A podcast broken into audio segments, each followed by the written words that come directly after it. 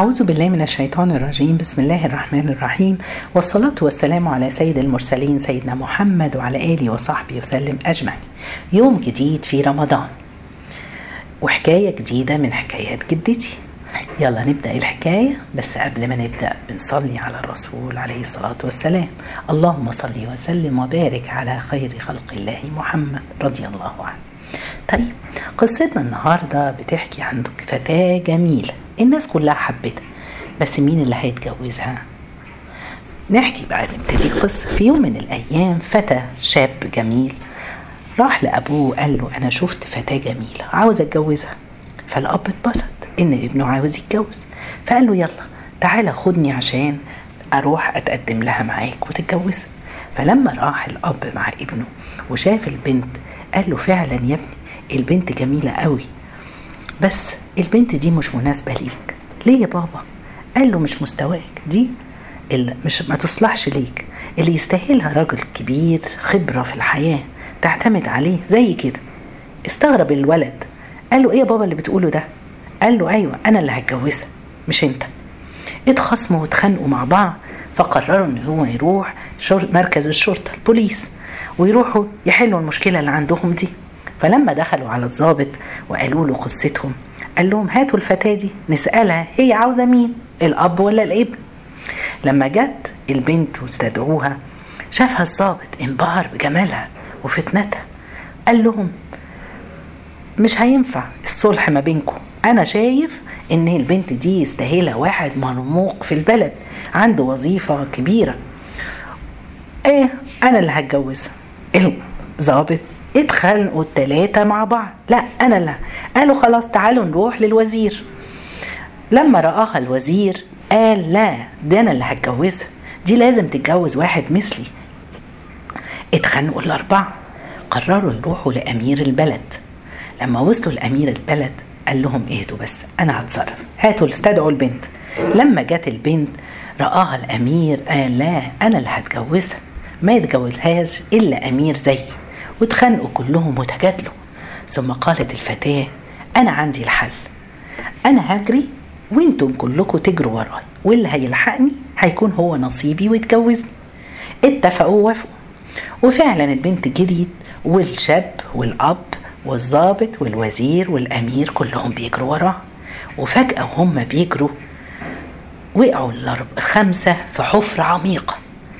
بصت لهم البنت من فوق وقالت أنتوا عرفتوا ما أنا مين؟ أنا الدنيا. أنا اللي بتجري خلفي جميع الناس بيتسابقوا للحصول على عليا.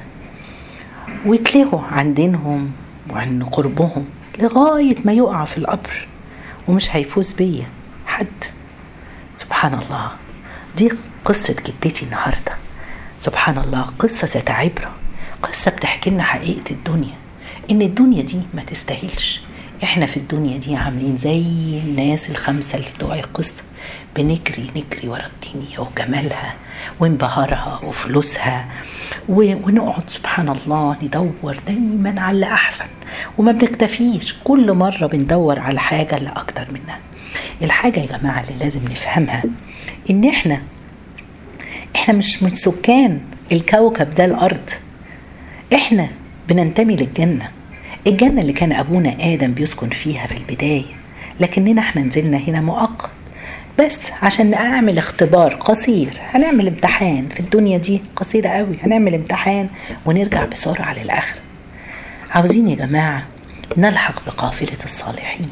عاوزين نستغل الدنيا عشان توصلنا للآخرة. هو ده اللي إحنا محتاجينه. عارفين يا جماعة إحنا في الدنيا بنسعى. عارفين الفراق معنى الفراق إيه؟ الناس بتزعل لما حد يفارقها. ابنك يسافر جوزك يسافر أمك أو أبوك يسافروا. الفراق الحقيقي مش برضو الموت. الناس اللي بنحبهم لما بيموتوا بن... إن شاء الله هنجتمع بيهم في الاخره الفراق الحقيقي إن يكون واحد فينا في الجنة والتاني في النار. هي دي المشكلة.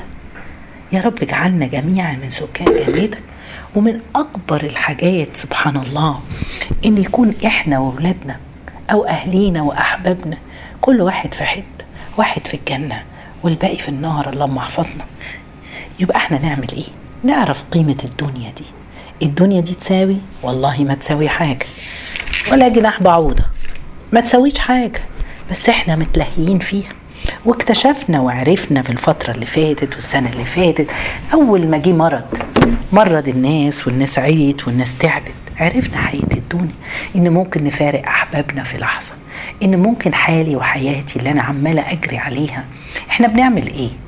بنصحى من الصبح بنجتهد بنروح شغلنا. طب يعني ما نشتغلش؟ أنا ما بقولش كده. هنشتغل وزي ما قلنا هيبقى نيتنا لله في كل عمل بنعمله. الإنسان ده يا جماعة بيمر بمراحل في حياته. وهو صغير بيبقى في المدرسة بيدرس ويتعلم. بعد كده يدخل الجامعة. بعد كده بيشتغل. كل من مرحلة من المراحل بعد كده بيتحال على المعاش ويقعد. كل مرحلة من حياة الإنسان دي لازم يستغلها صح. لله. يعني إيه؟ وأنا تلميذة في المدرسة لازم نقول لأولاد بنجتهد ونكبر ونذاكر عشان إيه؟ عشان نكبر ونشتغل ونوصل للي إحنا عاوزينه. حلمنا. حلمنا. بس وإحنا في الموقف دوت بنستغل الحاجة اللي ربنا حطينا فيها. يبقى أنا مطلوب من الطالب إن هو يذاكر ويدرس. مطلوب من اللي بيشتغل كل يوم وهو رايح شغل يتقي الله في شغله. ما ياخدش حاجة حرام ما يأذيش حد حواليه. يبقى أنا كده بعبد ربنا في عملي في الحاجة اللي أنا محطوط فيها. والوقت التاني بعد الشغل أعمله في عبادة وطاعة. زي ما بقول إحنا ماشيين في دوامة شغالين فيها. وفي النهاية هنفاجأ إن في لحظة الإنسان بينزل قبره وبيكون لوحده. واللي بيفضل معاه إيه؟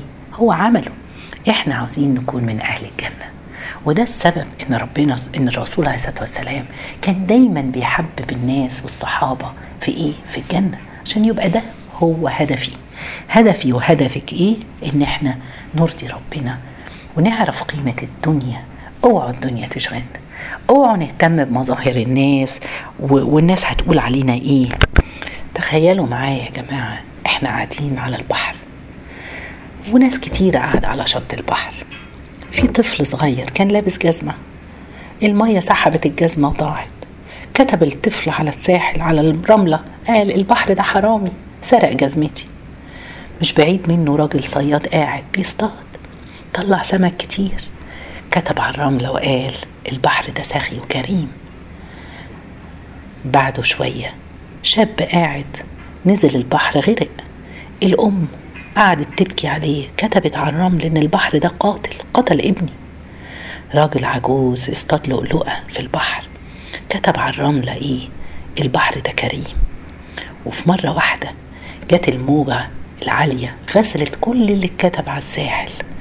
كل واحد في الدنيا دي بيبص للحياة وعلى حسب الظروف اللي بيمر بيها.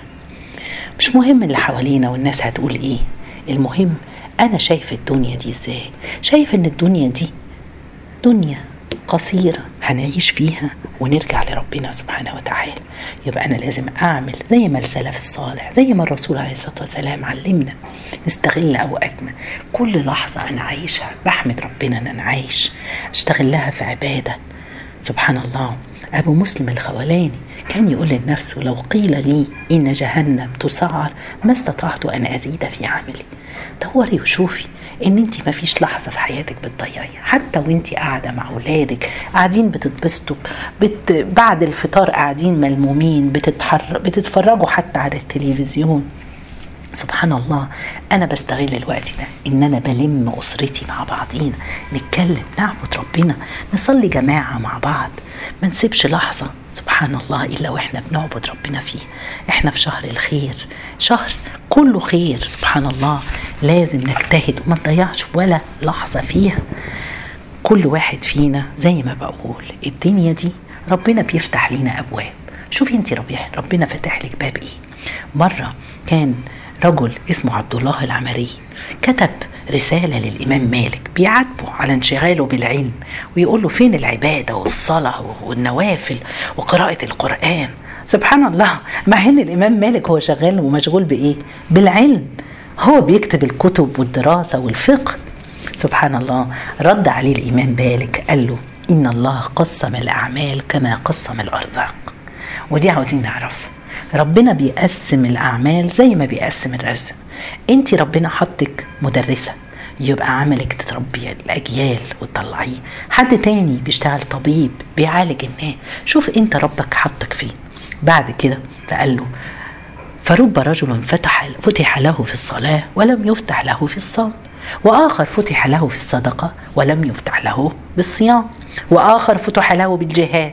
فينشر العلم من أعظم أعمال البر هو بيقول ولقد رضيت بما فتح لي فيهم وما أظن ما أنا فيه بدون ما أنت فيه وأرجو أن يكون كلانا على خير وبر. خلينا في نفسنا بلاش ننقد غيرنا. كل واحد يستغل اللي هو فيه بعمله ويتقي الله فيه عشان نرجع جميعا في حياتنا الأبدية وهي الجنة في مسكننا الأصلي. ربنا يجمعنا جميعا في الجنة. جزاكم الله خير. سبحانك اللهم بحمدك أشهد أن لا إله إلا أنت أستغفرك وأتوب إليك.